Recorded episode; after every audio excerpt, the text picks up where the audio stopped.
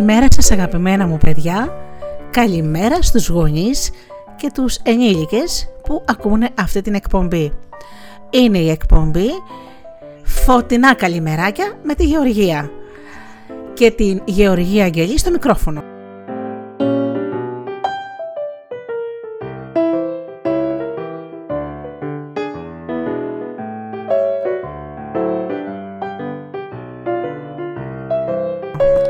Δικιά μου καλημέρα για όλους εσάς με ένα παραμύθι, ένα ποίημα, ένα παιχνίδι της γειτονιάς και τραγούδια.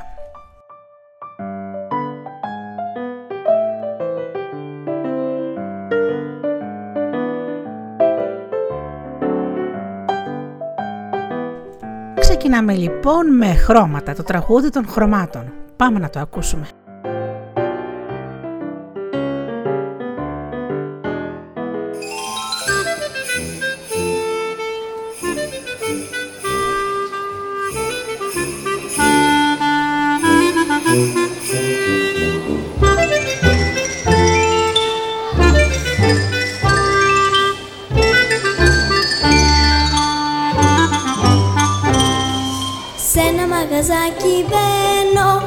Τραγούδι παραγγέλνω. Να είναι όμορφο και φάτο Και με χρώματα γεμάτο.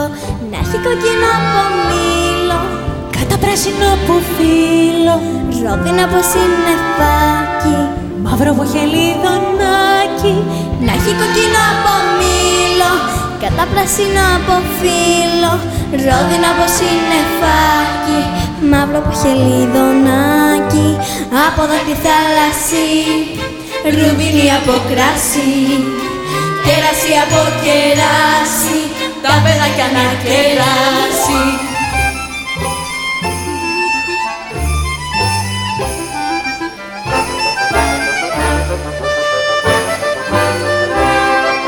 Σ' ένα μαγαζάκι μπαίνω και τραγούδι παραγγέλνω να είναι όμορφο και φάτο και με χρώματα γεμάτο. Να έχει άσπρο από χιόνι κίτρινο από λεμόνι χρυσαφή από λιακάδα. Ασυνή από φεγγαράδα να έχει άσπρο από χιόνι κίτρινο από λεμόνι χρυσαφή από λιακάδα. Ασυνή από φεγγαράδα από δάκρυ θάλασσι ρουμπίνι από κράσι πόρφυρο από τη δύση τα παιδάκια να κοιμήσει.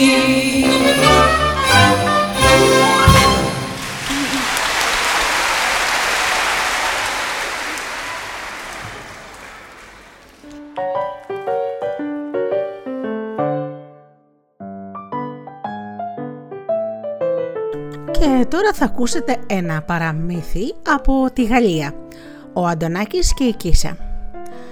Για τα γενεθλιά του ο Αντωνάκης πήρε δώρο από ένα θείο του ένα όμορφο βιβλίο γεμάτο χρωματιστές ζωγραφιές που δείχνανε όλων των ειδών τα πουλιά, τις φωλιές και τα αυγά τους. «Κοίτα τι όμορφα που είναι», έλεγε ο Αντωνάκης καθώς το έδειχνε στην ξαδελφούλα του. «Αυτά εδώ τα αυγά είναι μπλε σαν τον ουρανό. Είναι τα αυγά του κοκκινολέμη. Πώς θα ήθελα να βρω μια φωλιά και να πάρω αυγά» Α, όχι, μην το κάνεις, του λέει η Μαρίνα. Δεν πρέπει να παίρνουμε τα αυγά των πουλιών. Ο Αντωνάκης όμως δεν την άκουσε. Ήταν άνοιξη. Τα περισσότερα πουλιά χτίζανε τις φωλιές τους. Θα ψάξω να βρω αυγά, σκέφτηκε ο Αντωνάκης. Θα τα βάλω σε ένα κουτί με βαμβάκι. Κανείς δεν θα το μάθει. Έτσι βρήκε εύκολα μία φωλιά μέσα σε ένα θάμνο μεγάλο.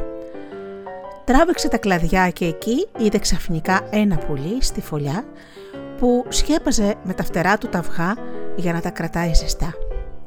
«Φύγε γρήγορα, φύγε», φώναξε ο Αντωνάκης και κούνησε δυνατά το χέρι του. Το πουλί τρομαγμένο πέταξε από τη φωλιά του και κάθεσε σε ένα ψηλό κλαρί.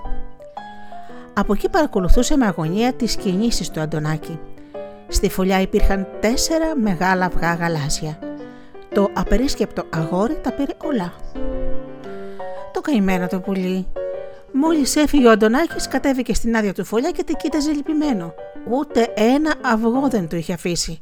Τι είχαν γίνει και τα αγαπούσε τόσο πολύ. Κάθεσε λοιπόν σε ένα κλαδί και άρχισε ένα λυπητερό κελάιδημα για να πει στα άλλα πουλιά για τη δυστυχία που το είχε βρει.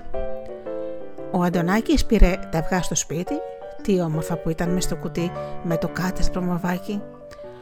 Αποφάσισε μάλιστα να τα ζωγραφίσει. Είχε ένα όμορφο ασημένιο μολύβι που το είχε πάρει σαν βραβείο σε ένα διαγωνισμό σχεδίου στο σχολείο του. Και ήταν πολύ περήφανος γι' αυτό. Οι μέρες περνούσαν και η συλλογή του Αντωνάκη μεγάλωνε. Κάθε τόσο έβρισκε και άλλη φωλιά και έπαιρνε όλα τα αυγά που είχε. Όταν το είπε στη Μαρίνα εκείνη θύμωσε πολύ και ούτε ήθελε να δει αυτά τα αυγά. Μια μέρα κάνοντας βόλτας ο Αντωνάκης έφτασε κατά την πλευρά ενός παλιού πύργου που υπήρχε στην άκρη του χωριού. Άκουσε φωνές πουλιών και γύρισε να δει. «Πολλές κίσες» είπε. «Κάπου εδώ θα είναι οι φωλιές τους και αν ανεβώ θα βρω και εκεί αυγά». Άρχισε να σκαρφαλώνει και ξαφνικά είδε μια φωλιά σε μια τρύπα του τοίχου. Μέσα υπήρχαν τρία αυγά. Τυχερός είμαι, σκέφτηκε. Πήρε τα αυγά και γύρισε σπίτι χαρούμενος που είχε πλουτίσει τη συλλογή του. Δίχως να σκέφτεται καθόλου την καημένη την κίσα που δεν της είχε αφήσει κανένα αυγό. Την άλλη μέρα το πρωί, καθισμένος μπροστά στο ανοιχτό παράθυρο, σχεδίαζε ένα χάρτη για το σχολείο του. Το σχεδίαζε βέβαια με το ωραίο σημαίνιο μολύβι του. Σηκώθηκε μια στιγμή να βρει το χάρακα και άφησε στο πρεβάζι του παραθύρου το μολύβι του. Εκείνη την ώρα ένα μεγάλο πουλί διέσχιζε τον κήπο. Ήταν η Κίσα. Είδε το ασημένιο μολύβι που έλαμπε στον ήλιο, πέταξε ως το παράθυρο, το άραπαξε με το ράμφος της και έφυγε μακριά. Να ξέρετε παιδιά μου ότι στις κίσες αρέσει πάρα πολύ κάθε τι που λάμπει. Γι' αυτό το αρπάζουνε και το πάνε στις φωλιές τους και εκεί έχουν γυαλάκια, κομματάκια από μέταλλο και πολλές φορές και δαχτυλίδια και άλλα κρυβά πράγματα που αφήνουν απρόσεκτα οι άνθρωποι στα παράθυρα. Να, σαν το μολύβι το Αντωνάκη. Ο Αντωνάκης λοιπόν έφτασε ακριβώς τη στιγμή που η Κίσα έπαιρνε το μολύβι του. Την είδε που έφευγε κατά τον πύργο και δεν μπορούσε να κάνει τίποτα. Αχ, κατιά Κίσα, έκλειψες το μολύβι μου, ξαναγύρινα γρήγορα. Μα η Κίσα δεν γύρισε. Ο Αντωνάκης ήταν πολύ λυπημένος και άρχισε να κλαίει και να κλαίει. Η Μαρίνα που μπήκε στο δωμάτιο τον είδε έτσι και ρώτησε γιατί έκλαιγε. Αχ, αυτή η Κίσα είναι κλέφτρα, μου έκλεψε το σημαίνει μου μολύβι. Η Μαρίνα κοίταξε το μικρό της ξάδερφο, λυπημένο και του λέει «Η Κίσα δεν είναι πιο κακιά από σένα. Έκανε ακριβώς αυτό που κάνεις κι εσύ. Παίρνεις τα αυγά των πουλιών και εκείνη πήρε το μολύβι σου». «Μα εγώ αγαπούσα πολύ το μολύβι μου. Το ξέρεις». Και τα πουλιά αγαπάνε τα αυγά τους που έχουν μάλιστα μέσα τους κάτι ζωντανό. Έχουν τα πουλάκια τους που θα βγουν και θα κελαϊδούν στα δέντρα την άνοιξη χαρούμενα. Η μαμά τους τα αγαπάει, όσο αγαπάει εσένα η μαμά σου. Λοιπόν, τιμωρήθηκες. Η Κίσα δεν ξέρει ότι είναι κακό να παίρνεις τα πράγματα των άλλων, ενώ εσύ το ήξερες. Και πολύ καλά μάλιστα όταν έπαιρνες τα αυγά. Ο Αντωνάκης έμεινε αμήλυτος και σκεφτόταν. Έχει δίκιο η Μαρίνα έλεγε μέσα του. Έτσι λοιπόν θαραλέα γύρισε και της λέει «Μαρίνα, έχεις δίκιο. Δεν θα ξαναπάρω ποτέ αυγά από τις φωλιές, το υπόσχομαι. Μην κλαις, άμα κρατήσεις την υπόσχεσή σου, θα σπάσω εγώ τον κουμπαρά μου και θα αγοράσεις ένα καινούριο σημαίνιο μολύβι. Όχι, όχι, ξαδερφούλα μου, κράτησε τα λεφτά σου. Που ξέρεις, μπορεί η Κίσα να μου ξαναφέρει το μολύβι μου. Η Κίσα όμως δεν του ξανάφερε το μολύβι, γιατί η τιμωρία ήταν σκληρή και την άξιζε ο Αντωνάκης. Δεν είναι έτσι παιδιά; Έτσι είναι. Να ξέρεις, όταν κλέβεις μπορεί να κλέβεις και να κλέβεις και να κλέβεις για πολλά πολλά χρόνια, για πολύ καιρό, όμως θα έρθει μια μέρα που θα κλέψουν και σένα. Θα έρθει μια μέρα που αυτά που έκλεψες θα τα χάσεις όλα και θα μείνεις χωρίς τίποτα, όπως έκλεψε η Κίζα το ακριβό και ωραίο μολύβι του Αντωνάκη.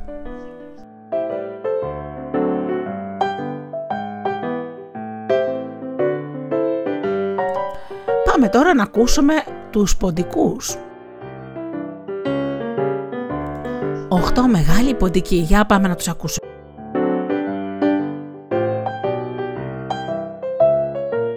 Καλησπέρα σας. Ήμουνα στην κουζινούλα μου και μαγείρευα. Έκοβα παντζαράκια. Τσικ, τσικ, τσικ, τσικ. Έτριβα τυράκι. και έφτιαχνα τη ροπιτούλα και αποφάσισα να κάνω ένα χαλβά. Ανοίγω το ντουλάπι, βγάζω σιμιγδάλι, βγάζω το λάδι, βγάζω και τη ζαχαρίτσα.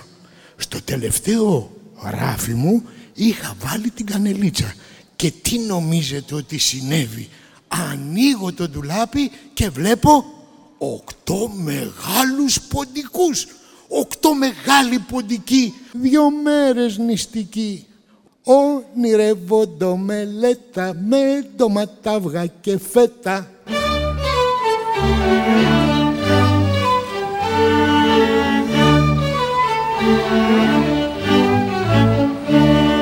Οχτώ μεγάλοι ποντικοί, οχτώ μεγάλοι ποντικοί, οχτώ μεγάλοι ποντικοί, δυο μέρες νηστικοί.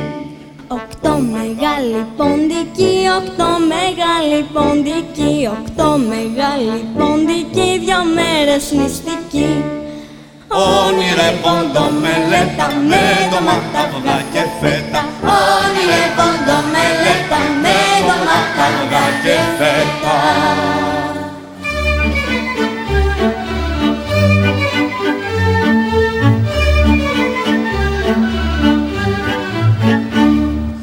Οχτώ μεγάλοι ποντικοί, οχτώ μεγάλοι ποντικοί, οχτώ μεγάλοι ποντικοί, δυο μέρες νηστικοί. Όνειρευόντο μελέτα με ντομάτα, αυγά και φέτα. Όνειρευόντο μελέτα με ντομάτα, αυγά και φέτα.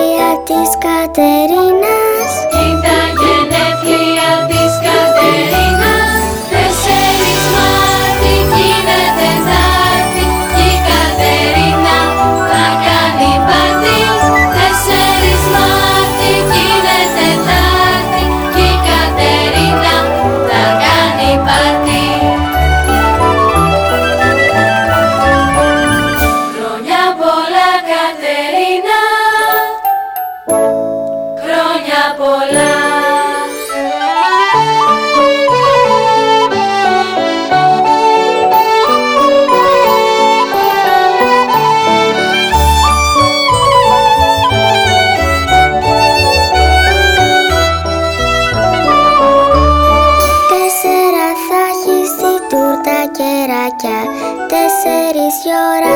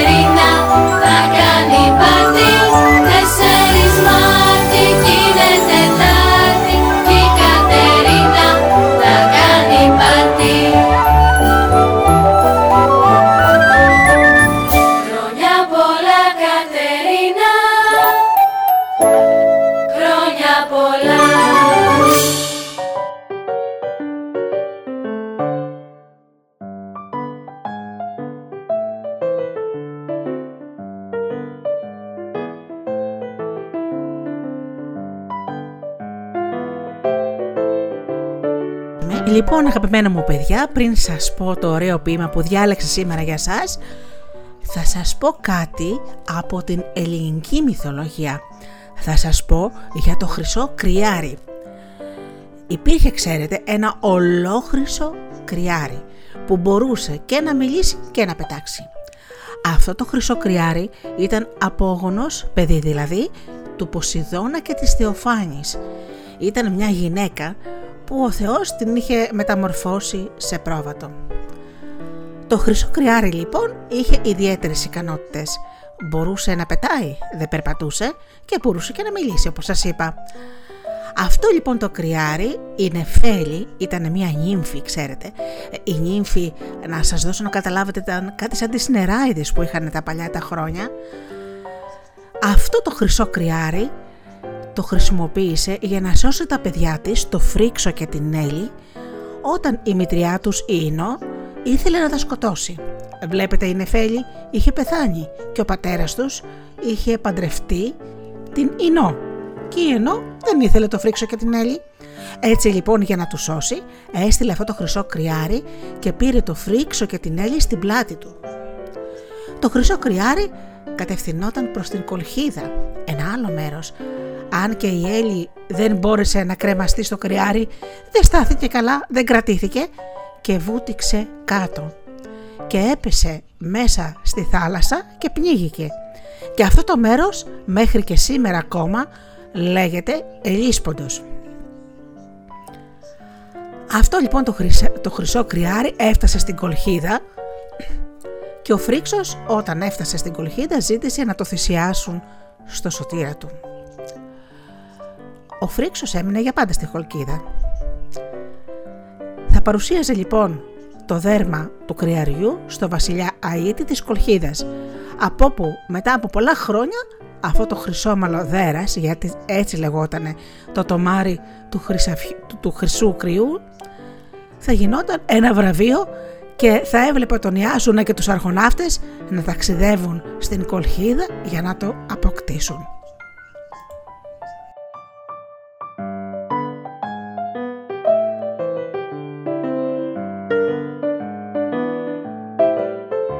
Τώρα όμως ώρα για το ποίημα. Σήμερα σας διάλεξα ένα ποίημα για την Άνοιξη, το οποίο το έχει γράψει ο Γιώργος Σεφέρης, αυτός ο σπουδαίος ποιητής μας. Πάλι με την Άνοιξη φόρεσε χρώματα νυχτά και με περπάτη με λαφρύ πάλι με την Άνοιξη, πάλι το, το καλοκαίρι γελούσε. Μέσα στους φρέσκους ροδαμούς στήθος γυμνός στις φλέβες, πέρα από τη νύχτα τη στεγνή, πέρα από τους άσπρους γέροντες που συζητούσαν σιγανά τι θα ήταν καλύτερο να παραδώσουν τα κλειδιά ή να τραβήξουν το σκηνή, να κρεμαστούν στη θηλιά, να αφήσουν άδεια σώματα. Εκεί που ψυχές δεν άντεχαν, εκεί που ο νους δεν πρόφτενε και λίγιζαν τα γόνατα. Μα τους καινούριους ροδαμούς οι γέροντες αστόχησαν και όλα τα παραδώσανε, αγκόνια και δυσέγγωνα και τα χωράφια τα βαθιά και τα βουνά τα πράσινα και την αγάπη και το βιός, τη σπλάχνηση και τη σκεπή και ποταμούς και θάλασσα και φύγαν σαν αγάλματα.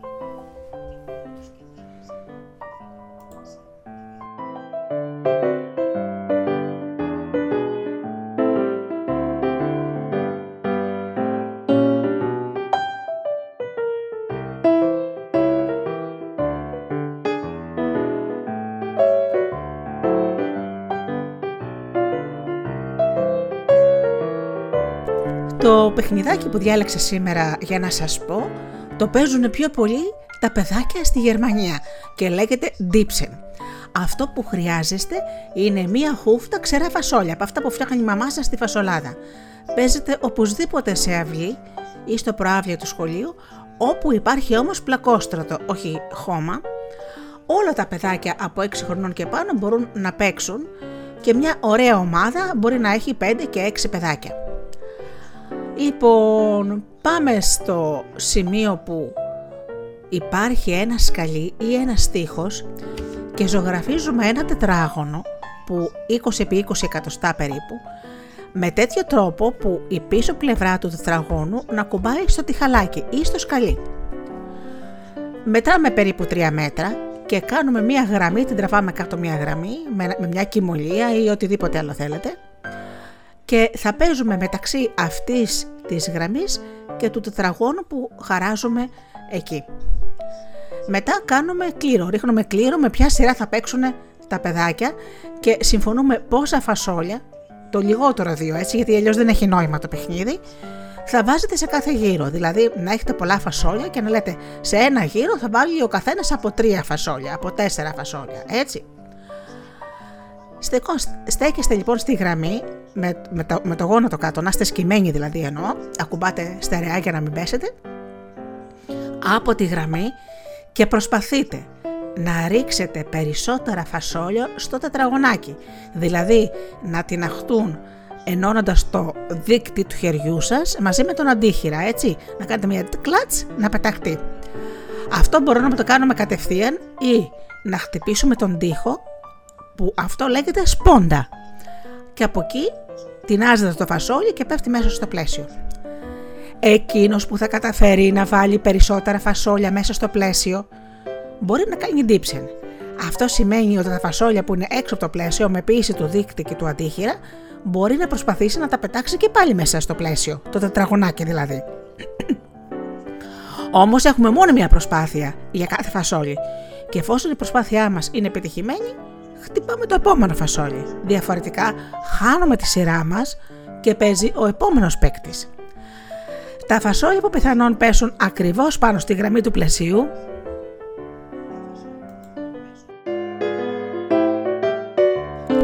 Αυτά λοιπόν τα φασόλια ε, πιθανόν ε, να, να το τοποθετήσουμε στη μεσαία γραμμή και από εκεί να προωθήσουμε το, με ντύψεν μέσα στο πλαίσιο, δηλαδή να το χτυπήσεις με ένα άλλο φασόλι.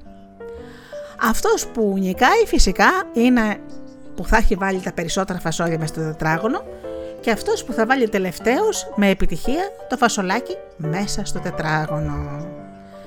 Και σε κάθε παιχνίδι θα σας λέω το ίδιο. Δεν σπρώχνουμε, δεν πληγώνουμε το συμμαθητή μας, δεν του κάνουμε κακό, δεν τον κοροϊδεύουμε.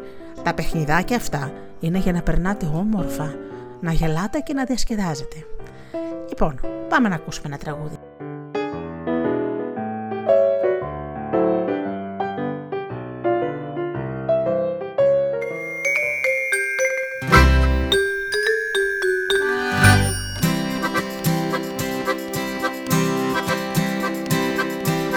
Άγια για μια μούια, άγια για μια μούια, άγια για μια μούια, άγια για για για για.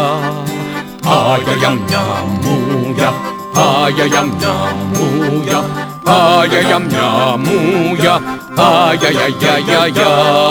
Άου μια τσίμπια, άου καλύμια, κάθεται πότσι, κάθεται πόδα κι όπως το χάντουν για να την πάντουν αντί να σώσερκα και πορτοκλώτσο.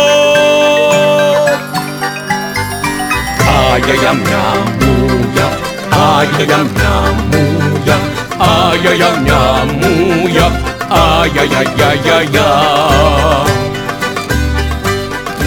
Μούια για για για πάνω στα φάγια, πάνω στο χαλούμι και στη σεφτάλια. Πάτιασε καλά, δώσ' την πισκάλια, όμως ένα δωρώσεις για να την νικώσεις. Άγια για μια μούγια, άγια για μια μούγια, άγια για μια μούγια, μου για για για για για Αου μια τσίμπια, αου τζαλίμια Γνήθουμε πότσι, γνήθουμε πόδα. Φεύγει μπουτίμια, έρχεται ξανά. Έρε πόσο πείσμα και έμεινε το κρίσμα Άγια για μια Aya ya mna muya Aya ya mna muya Aya ya ya ya ya Aya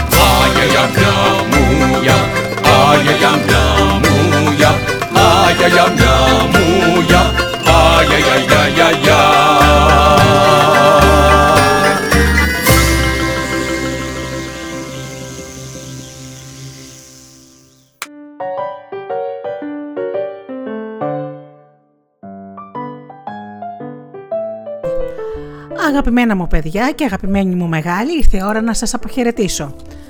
Εύχομαι με την καρδιά μου να περάσετε πολύ όμορφα σήμερα, να είναι η μέρα σας γεμάτη χαμόγελα και δημιουργικότητα. Να σας ευχηθώ να περάσετε καλά και να είστε καλά και αγαπήστε τον άνθρωπο που βλέπετε κάθε μέρα στον καθρέφτη. Καλή σας ημέρα!